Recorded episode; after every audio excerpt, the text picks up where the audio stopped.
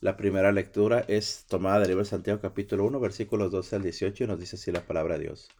Hermanos, dichoso el hombre que sufre la tentación, porque después de superarla recibirá en premio la corona de la vida, que Dios ha prometido a los que lo aman. Que nadie diga cuando sufre una tentación que es Dios el que lo tienta, porque Dios no puede ser tentado por el mal, ni pone él mismo a nadie en tentación más bien, cuando alguno es tentado, es su propia concupiscencia la que lo arrastra y lo seduce. La concupiscencia concibe y da luz al pecado, y el pecado, cuando madura, engendra la muerte. No se equivoquen, queridos hermanos. Todo beneficio y todo don perfecto viene de lo alto, del Creador de la luz, en quien no hay ni cambios ni sombras por su propia voluntad nos engendró por medio del Evangelio, para que fuéramos en cierto modo primicias de sus criaturas. Palabra de Dios. Mira, hermano, hoy en esta primera lectura creo que podemos meditar hermosamente, mis hermanos, precisamente en cómo nos habla hoy Santiago de la tentación, ¿no? Nos habla Santiago y yo pienso que nos, nos anima, ¿no? En cierta forma, nos anima esta palabra a decirnos, oye, cuando tú tienes tentaciones, cuando tú sufres tentaciones, cuando tienes frente a ti tentaciones de todo tipo, hay que estar alegre. ¿Por qué? Porque debemos de estar alegre que esas tentaciones, mis hermanos, nosotros las podemos vencer en el nombre de Jesús. Pero fíjate que no solamente es que nos, que nos anima Santiago, sino también que nos advierte. ¿Por qué? Porque muchas veces nosotros creemos o pensamos o decimos que esas tentaciones nos las pone ahí el enemigo o creemos que las tentaciones nos las pone el Señor. Pero ojo, Santiago nos dice también y nos habla fuertemente, mis hermanos, ¿por qué? Santiago nos dice que nadie diga cuando sufre una tentación que es Dios el que lo tienta, porque Dios no puede ser tentado por el, por el mal, ni pone él mismo a nadie en tentación. Entonces, Muchas veces nos quedamos, muchas veces nos, nos, uh, nos, estancamos, muchas veces nosotros vivimos creyendo, mis hermanos, que entre más tentado soy yo, que entre más tentaciones tengo frente a mí, pues más, más agradable o más fuerte es la presencia de Dios en mi vida, digámoslo así. Pero la palabra de Dios hoy nos habla, hermanos, y nos muestra precisamente este, esta necesidad que tenemos nosotros de hacer frente a las tentaciones. ¿Por qué? Creo que todos tenemos tentaciones, todos sabemos el tipo de tentaciones que se nos presentan en el día. Una persona, un ejemplo que pongo, una persona que vivió en el alcohol y se apartó del alcohol, ¿qué va a suceder con esa persona? Cuando ve una botella de alcohol, cuando ve una forma de tomar alcohol, su corazón empieza a luchar, su mente empieza a luchar, su espíritu comienza a luchar en qué? En no volver a caer en esa tentación. Una persona que practicó el adulterio y se apartó de esto, va a ser la misma situación. Quiere apartarte, quieres, quieres pelear. Ahí está la tentación. Pero ojo, nos dice hoy Santiago claramente que nadie diga cuando sufre una tentación que es Dios el que lo tienta, porque Dios ni nos puede, ni puede ser tentado por el mal, ni pone él mismo a nadie en tentación. Ojo, mis hermanos, dice la palabra de Dios, más bien cuando alguno es tentado, es su propia concupiscencia la que lo arrastra y lo seduce. Esto que vemos exactamente, mis hermanos, voy a repetirte. Toda tentación, todo signo de tentación que es frente a nosotros es porque nosotros en cierta etapa de nuestra vida lo hemos permitido. Es porque nuestra, nuestra, nuestra vida, mis hermanos, nuestra mente, nuestro corazón, nuestra falta de fe, nuestra falta de respeto al Señor, nuestra falta, mis hermanos, de agarrarnos del Señor, te repito, en cierto tiempo de nuestra vida. Tal vez hoy estamos peleando, ya le damos pelea, mis hermanos. Pero te repito, en cierta etapa de nuestra vida, en cierta, cierta forma de nuestra vida, nosotros no dimos pelea al pecado, no dimos pelea a la tentación. ¿Por qué? Porque la tentación venía y la tomábamos, la recibíamos en el corazón, la hacíamos nuestra, se quedaba con nosotros.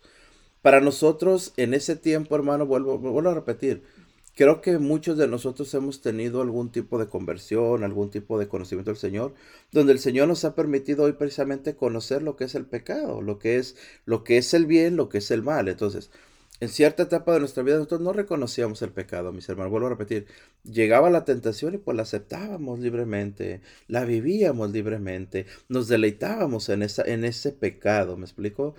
Para nosotros, hermano, hoy es una tentación. Pero, vuelvo a repetir, Santiago nos dice claramente, dichoso el hombre que sufre la tentación. Ojo, dichoso.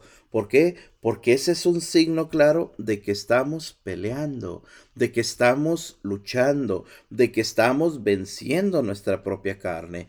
Por eso Santiago dice, dichoso el hombre que sufre la tentación, porque después de superarla recibirá en premio la corona de la vida que Dios ha prometido a los que lo aman. Fíjate hermano, qué hermosas son estas palabras. Vuelvo a repetir, Santiago nos dice, el tener tentaciones, el que el hombre tenga tentaciones, el que el hombre sufra tentaciones, en que el hombre viva las tentaciones en su diario vivir, es, es para, vuelvo a repetir, para darnos alegría. ¿Por qué? Porque de esa forma reconocemos, hermano, que al menos, escucha, al menos ya entramos en un camino de conversión, ya entramos en un camino de, de separación. ¿En qué sentido? De separarnos del pecado, de alejarnos del pecado, de rechazar el pecado. Es lo que nos habla hoy Santiago. Entonces, hay que alegrarnos cuando tenemos tentación, pero ojo, hay que darnos cuenta, mis hermanos, que si nosotros vencemos esa tentación, si nosotros nos mantenemos alejados del pecado, tal y como nos dice hoy la palabra de Dios, mis hermanos, recibiremos en premio. ¿Cuál es el premio? La corona de la vida. ¿Cuál es esta corona de la vida? ¿O qué es lo que nos habla Santiago, mis hermanos? Que nuestra recompensa está el día en el que el Señor nos llame. Porque recordemos que todos seremos juzgados precisamente, mis hermanos, por lo que hicimos o dejamos de hacer. Entonces, el que nosotros tengamos ese tipo de tentaciones, hay que estar alegres, pero también hay que reconocer, como nos dice la palabra de Dios, reconozcamos que esas tentaciones, reconozcamos que esto, esto que se nos presenta en el diario vivir, no es que Dios lo envíe, no es que Dios no lo ponga, no es que Dios nos quiera santificar por medio de esas, de esas tentaciones, por medio de estas, de estas pruebas. Ojo, si nosotros las vencemos, tendremos la corona de la vida, no dice la palabra de Dios. Pero lo que hay que entender, hermano, es que esas tentaciones, esos problemas, esas situaciones que tenemos es porque nosotros mismos las hemos aceptado. Porque nosotros mismos, vuelvo a repetir, en cierta etapa de nuestra vida, pues le dimos paso a esas tentaciones y vivíamos aferrados a esas tentaciones. Hoy por eso la palabra de Dios nos dice claramente, cuando alguno es tentado, es su propia conscupiscencia la que lo arrastra y lo seduce. Fíjate qué hermoso es esto. Es tu propia conscupiscencia la que nos arrastra y nos seduce. Entonces, entendamos esto, hermano. Cuando nosotros, la conscupiscencia, cuando nosotros agarramos o recibimos o aceptamos o nos deleitamos en el pecado, ¿qué sucede? Esa misma concupiscencia, hermano, te repito, nos lleva primeramente como tentación. Se nos llega a nosotros en forma de imagen, se nos llega a nosotros en forma de pensamiento, se nos llega a nosotros en forma de actuación. Hasta ahí no es pecado. El pecado es cuando nosotros tomamos precisamente esa tentación. Cuando la tomamos y, cometemos el acto, sea cualquier, cualquier tipo de acto, en el momento en que cometemos nosotros el acto, ahí ya se vuelve en pecado. Entonces, nos dice Santiago, la concupiscencia concibe y da luz al pecado, y el pecado, cuando madura, engendra la muerte. La muerte espiritual. Todos sabemos, mis hermanos, y entendemos que el pecado que hace en el alma del hombre, pues nos, nos, nos causa precisamente la muerte, ¿no? ¿Por qué? Porque entre más pecado hay en mi corazón, entre más tentación hay en mi corazón, entre más pecado yo acepto, entre más pecado yo recibo, entre más pecado yo, yo me deleito o lo acepto en mi corazón, más alejado voy a estar de Dios. Y ojo con esto. Entonces decimos, bueno, entonces el pecador ya no tiene esperanza. Claro que la tiene. ¿Por qué? Porque a final de cuentas Dios siempre busca al pecador. Dios siempre llama al pecador. Dios siempre está muy en especial contra aquellos hombres que están llenos de pecado, mis hermanos. Ahí los está buscando el Señor. ¿Por qué? Porque el Señor nos dice la palabra de Dios, no quiere que nadie se pierda. Él nos busca. El problema es que entre más está lleno mi corazón de pecado, entre más está lleno mi corazón de, tentación, entre más está lleno mi corazón del deseo de, de mantenerme en ese tipo de vida, pues más difícil o más cerrado está mi corazón a la presencia de Dios. Todos hemos experimentado en cierto punto de nuestra vida, hermano, aunque, aunque seamos hoy personas que buscamos de Dios. Todos hemos experimentado momentos donde sentimos resequedad, donde sentimos apatía por las cosas del Señor, donde sentimos apatía por, por la presencia de Dios, donde, donde no, donde nuestro corazón no late, no quiere recibir la palabra de Dios, ni la oración, ni, ni, ni la presencia de Dios. ¿Por qué? Porque muchas veces nuestro corazón, hermano, está lleno precisamente, tal vez no de pecado, sino de esta forma, mis hermanos, de concupiscencia que vive dentro de nosotros. Por eso hoy Santiago nos habla y nos dice claramente, la concupiscencia concibe, ojo, y da luz al pecado. Entonces, la concupiscencia, hablamos de la tentación, hablamos de todas las formas que nos presenta, nos presenta, perdón, se nos habla, nos dice la palabra de Dios, que esa es la puerta, ¿cierto? Es la puerta para qué? Para que por ahí entre el pecado. Y cuando nosotros abrimos esa puerta, nos dice la palabra de Dios, llega el pecado, el pecado madura y engendra a nosotros la muerte. La muerte en el ámbito espiritual, mis hermanos, no estamos hablando de una muerte física, de una muerte espiritual.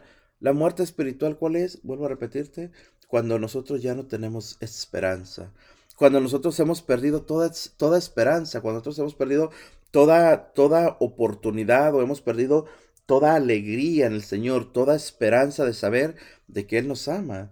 El pecador, el, hombre eh, que, que se mantiene en pecado, él piensa que ya no tiene vida. Él piensa que ya no tiene esperanza. Él mismo, ojo hermano, él mismo se, se, se auto, se automata, por así decirlo. ¿Por qué? Porque dicen, yo ya no tengo esperanza, el Señor no me perdona, ya no... No, todo lo contrario, el Señor nos perdona. ¿Cuántos pasajes vemos en la palabra de Dios en los evangelios de gente que estaba completamente llena de pecado? Gente que estaba completamente apegada a la vida, a los pecados, a los placeres de la vida. ¿Y qué sucede? El Señor viene y los levanta y los restaura y los sana.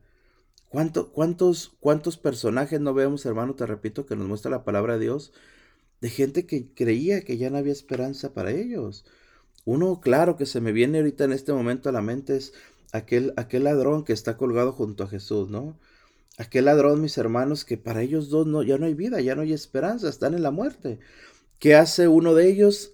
En el último momento, el último instante de su vida, lo busca para reclamarle a Jesús, para maldecir a Jesús, para decirle incluso, si tú eres Dios, bájate y bájame de este lugar. ¿Qué hace el otro? Se arrepiente, reconoce, descubre verdaderamente lo que es Dios y en ese momento clama, pide y se le da. ¿Qué es lo que pide? El perdón. ¿Qué es lo que se le da? La gloria. Fíjate, hermano, en el último momento de su vida, ese ladrón no se nos muestra la palabra de Dios, no nos habla la palabra de Dios cómo fue su vida, pero lo podemos entender al ser ladrones, al estar crucificados, gente que había, había sido de lo peor, ¿no? En cuanto a pecado, tal vez asesinos, no sé, una vida completamente desordenada. Pero ¿qué nos muestra la palabra de Dios? En el último momento de su vida recibe la gloria merecida. Fíjate, mi hermano, que eso es lo que nos habla hoy la palabra de Dios. Entonces, entendamos cada uno de nosotros, te repito, que cuando nosotros tenemos tentaciones, cuando nosotros hay, hay esta forma, mis hermanos, de que el pecado quiere volver a entrar en la puerta de nuestro corazón, hay que tener cuidado y darnos cuenta, te repito, que nosotros podemos ser como esos dos ladrones. Cuando nosotros tenemos la tentación y la aceptamos, renegamos del Señor. Vuelvo a repetir, maldecimos a Jesús como aquel ladrón en la cruz. Cuando nosotros rechazamos el pecado, cuando esa, esa, esa, esa tentación viene a mí, hermano, pero yo precisamente sé que por lo que he hecho, por mis pecados anteriores, por mis fallas anteriores, está frente a mí esa tentación, primeramente lo que hay que hacer, Señor, perdóname. Mira, aquí estoy, quita de mí la tentación. ¿Y qué sucederá? Seremos como aquel ladrón bueno, que rechaza y se gana la corona de la vida, como nos habla hoy mis hermanos precisamente esta lectura de Santiago. Mira, dice también la palabra de Dios hoy mismo en esta lectura que estamos leyendo, estamos meditando el libro de Santiago capítulo 1, versículos 12 al 18. Dice Santiago, no se equivoquen, queridos hermanos. Todo beneficio y todo don perfecto viene de lo alto del Creador de la luz, en quien no hay ni cambios ni sombras, por su propia voluntad nos engendró por medio del Evangelio, para que fuéramos, en cierto modo, primicias de sus criaturas. Mi hermano, vuelvo a repetirte, Esta lectura es hermosa y nos habla precisamente, te repito, en la forma en la que hoy Santiago, por medio de la palabra de Dios, nos anima, te repito, a darnos cuenta de que aquel que tiene tentación debe de estar alegre, debe de estar contento, pero también nos, nos pone un, un alto, nos, nos, uh, nos pone como un warning, como algo que nos dice, esas tentaciones que tú tienes es por tu pasado, es por lo que hiciste, es por lo que dejaste de hacer, es porque, porque tú abriste esa puerta. Entonces, esto es, hermano, te repito, nos lleva Santiago del gozo de darnos cuenta que la tentación debe ser vencida, a darnos cuenta de, de que eso viene por nuestra propia voluntad. Entonces, hoy nos dice la palabra de Dios también claramente, mis hermanos, que debemos nosotros darnos cuenta que esas tentaciones que llegan a nosotros nuevamente, ¿qué es lo que quieren hacer nosotros? Llevarnos, arrastrarnos, regresarnos nuevamente a aquel estado de pecado en el que nos encontrábamos. Por eso nos dice claramente, el pecado cuando madura engendra la muerte. El pecado es muerte, mis hermanos. El pecado nos lleva a la muerte, el pecado nos lleva a la separación del Señor, el pecado nos lleva al, al rechazo del Señor. El pecado nos lleva precisamente a esa muerte que nos habla hoy la palabra de Dios. Entonces, creo que es, es momento, mis hermanos, y es tiempo de meditar, de, de escuchar la voz del Señor. Y te repito, darnos cuenta de cuántas tentaciones tienes tú a lo largo del día. ¿Qué significa esto, hermano? De que las reconozcas, pero de que pelees en ellas.